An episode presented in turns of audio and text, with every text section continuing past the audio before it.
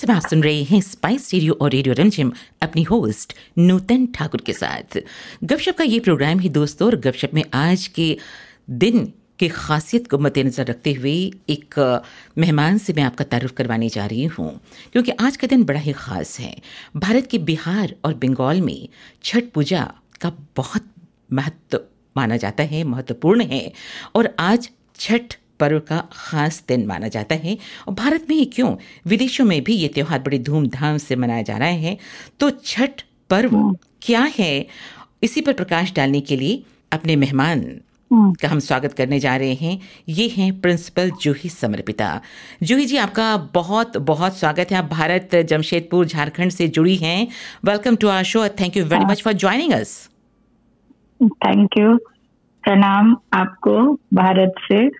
नूतन जी विशेष प्रणाम आपके सभी श्रोताओं को Juhi ji please tell us something about yourself so that we can connect I, as you said, I am principal of a B.Ed college here in Jamshedpur, mm-hmm. but I have been in teaching since last 30 years. I have been teaching and uh, college students and uh, मैं बहुत कई सारी संस्थाओं से जुड़ी हुई हूँ। Rotary club है संस्कार भारती है अखिल भारतीय संस्थाएँ हैं। मैं सबों से जुड़ी हुई हूँ गृह स्वामिनी ई पत्रिका है। तो कुछ लिखती पढ़ती हूँ कुछ किताबें प्रकाशित हो चुकी हैं। मूलतः हिंदी कहानियाँ लिखती हूँ। Oh very nice very nice क्योंकि आप एजुकेशन जुड़ी हुई हैं और बिहार झारखंड में आप प्रिंसिपल हैं तो मैंने सोचा क्यों ना छठ के हाँ। बारे में आपसे जानकारी ली जाए। तो जूही समर पिता जी प्लीज़ हाँ, ये बताइए कि why we celebrate Chhath Puja?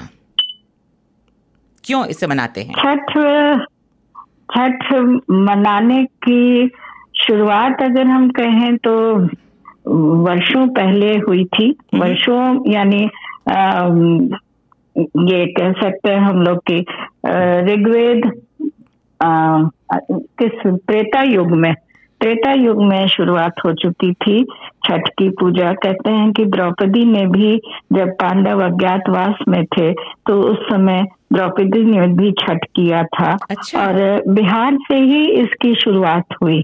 Bihar में ही अः यहाँ सूर्य पूजा का केंद्र मगध को माना जाता है अच्छा। और मगध से बिहार के शाक द्वीप के ब्राह्मण आकर उस मगध क्षेत्र में बस गए थे और वहाँ ग्यारहवीं सदी में इस बात की पुष्टि भी मिलती है कि यहाँ सूर्य की पूजा हुआ करती थी सन गॉड के मंदिर हैं टेम्पल्स हैं कई सारे जैसे औरंगाबाद में पटना में नालंदा में और उलार्क मंदिर है जैसे आपने कोनार्क का नाम सुना होगा उड़ीसा का जी, बहुत फ़ेमस है। उसी तरह से सन टेम्पल्स बिहार में मगध क्षेत्र में पाँच बहुत फ़ेमस मंदिर हैं।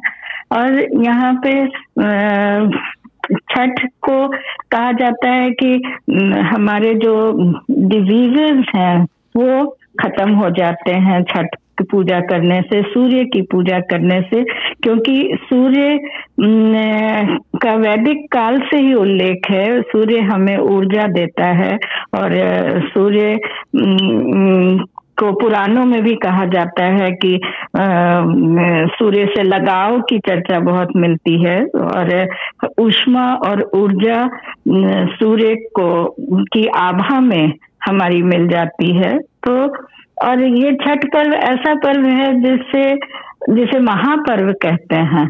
इसमें न किसी पंडित की ज़रूरत है और न किसी शास्त्र की या शास्त्री की हर व्यक्ति खुद ही पूजा कर सकता है। तो यही तो यही ये मैं, बहुत यही मैं आपसे जानना चाहती हूँ जूही हाँ, समर्पिता जी कि why Chhath Puja why Chhath Puja is so so important और इसे महापर्व क्यों कहा जाता है?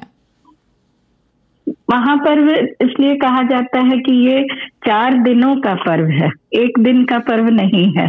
यह चार दिनों का पर्व है। जैसे नहाए खाए से शुरुआत होती है इस पर्व की। पहला दिन नहाए खाए कहते हैं। उस दिन समझिए अपनी क्लिनजिंग होती है। बिना लहसुन, प्याज के पूरा खाना लोग जो व्रत करते हैं वो शुरू करते हैं और बिल्कुल अपने सिस्टम को क्लीन करते हैं।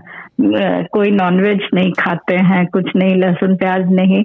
फिर नेक्स्ट डे जो है होल डे विदाउट वाटर जो व्रत करते हैं, वो रहते हैं उपवास करके। और शाम में सिर्फ़ रोटी और खीर खाते भी हैं और वही प्रसाद ग्रहण सभी लोग करते हैं। तो ये चार दिन तक इतनी कठिन तपस्या से जो व्रत करते हैं छठ का बहुत तप करते हैं। इसीलिए इसे महापर्व भी कहा जाता है। तीसरी तीसरे दिन जो है वो फिर सारे दिन बिना पानी के निर्जला रहकर बिना खाना खाए हुए जो व्रत करने वाले लोग होते हैं वो शाम को ढलते सूर्य को अर्घ देते हैं। अच्छा। और उसके बाद भी सारी रात कुछ नहीं खाते। सारा दिन बिना पानी के, सारी रात बिना पानी के। अगले दिन फिर उगते सूर्य को अर्घ दिया जाता है। पानी में खड़े होकर, नदी में खड़े होकर, तालाब में खड़े होकर उगते सूर्य को अर्घ दे करके फल, फूल सब चढ़ाकर, उन्हें दीप दिखाकर तब फिर पूजा करके जो okay. गति है वह खाना mm-hmm. ग्रहण करते हैं। Mm-hmm. तो this is that is why it's called Mahaparv it's not one day festival ये days, चार days, दिनों yeah. तक लगातार चल रहा है फोर डेज़ तक है। और ये हमारी आस्था से जुड़ा हुआ पर्व है। This is only faith and this is related to our emotions this is this it's not a festival only it's it's faith it's जी विश्वास की बात है ये। आस्था विश्वास की बात है ये। तो ये बताइए केवल आपने मंदिर मंदिरों का ज़िक्र किया है तो प्रसिद्ध सूर्य मंदिर जरा बताएँगी कहाँ कहाँ है? हम लोग तो कोणार्क ही जानते हैं। और मुझे याद है कि बचपन में हाँ। मैंने भी छठ पूजा को जब देखने का सौभाग्य मुझे भी प्राप्त हुआ था बंगाल में हम्म, तो हम्म, ऐसे में हम्म, ये बताइए कि सूर्य मंदिर कहाँ कहाँ है? अभी आपने मगध का ज़िक्र किया और बिहार का ज़िक्र हाँ, किया। मगध में ही मगध में ही पाँच जगह है। औरंगाबाद में है गया के पास एक जगह। वहाँ देवार्क नाम का मंदिर है वो सूर्य मंदिर है। फिर पटना के पुनारक में उसका नाम पुण्यार्क है। पुण्यार्क सूर्य मंदिर है। And there is another temple near Nalanda. उसका ओंगारी जगह है। तो उस उस सूर्य मंदिर का नाम ओंगार्क हो गया। और नालंदा के बड़ा बड़गांव में एक सूर्य मंदिर है। फिर पटना में ही एक और है उलार उलार्क। अर्क मतलब सूर्य। तो ये इस तरह से पाँच मंदिर तो मगध क्षेत्र में ही है उसी एरिया में बिहार में ही। और बिहार से ही ये पर्व शुरू हुआ। कहते हैं कि जिस समय सारे देवताओं के सेना नायक के रूप में कार्तिक को भेजा गया था कार्तिकेय को। और वो पार्वती के पुत्र की मंगल कामना के लिए सूर्य के सामने खड़े होकर के प्रण किया कि यदि पार्वती ने प्रण किया कि यदि मेरा पुत्र विजयी लौटेगा तो आपकी पूजा हम लोग करेंगे अर्घ देकर करेंगे। ये पार्वती जी ने कहा और फिर कार्तिकेय लौटे विजयी होकर के लौटे तो पार्वती ने निर्जला व्रत रख करके शाम को सूर्य की पूजा की और फिर सुबह उगते सूर्य को जल और दूध से दे करके हम्म, हम्म। अर्घ किया हम्म, अपना व्रत तोड़ा बहुत तो अच्छी तरह से आपने इस बहुत अच्छी तरह से हाँ। जो इस बार पिताजी आपने इसके बारे में बताए हैं तो जो सूप हाँ। में जहाँ तक मुझे याद है सूप में सब फल फूल रख के पूजा की जाती है तो ये तमाम सुनने वालों को बताएँ हाँ। कि सूप पर कौन कौन से फल मतलब क्या चढ़ाए जाते हैं हाँ। सूप पर बेसिकली जितने जो सीजनल फ्रूट्स होते हैं ना, वो चढ़ाए जाते हैं। जैसे जो पहला दिन, दोनों दिन सेम फूल होता है। केला गागर गागर नींबू, वो जो बड़ा वाला लाल नींबू होता है।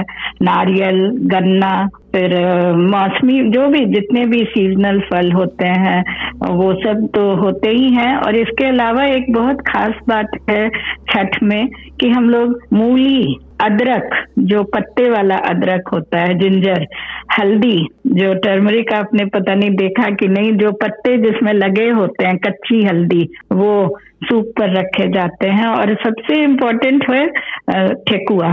ठेकुआ जो गेहूँ आटे से बनता है, thekua is the most important prasad uh, of uh, Chhat. Chhat is associated with thekua तो और अम, चना दाल और कद्दू की सब्ज़ी तो नहाए जिस दिन नहाए खाए करते हैं उस दिन चना दाल और कद्दू की सब्ज़ी खाते हैं फिर अ, अरवा चावल में और फिर जिस दिन खड़ना होता है उस दिन खीर और रोटी खाते। हैं गुड़ की खीर बनती है जो ही समर पिता जी आपने बहुत अच्छी तरह से छठ पर्व के बारे में विस्तार से हमें बताया तमाम सुनने वालों को।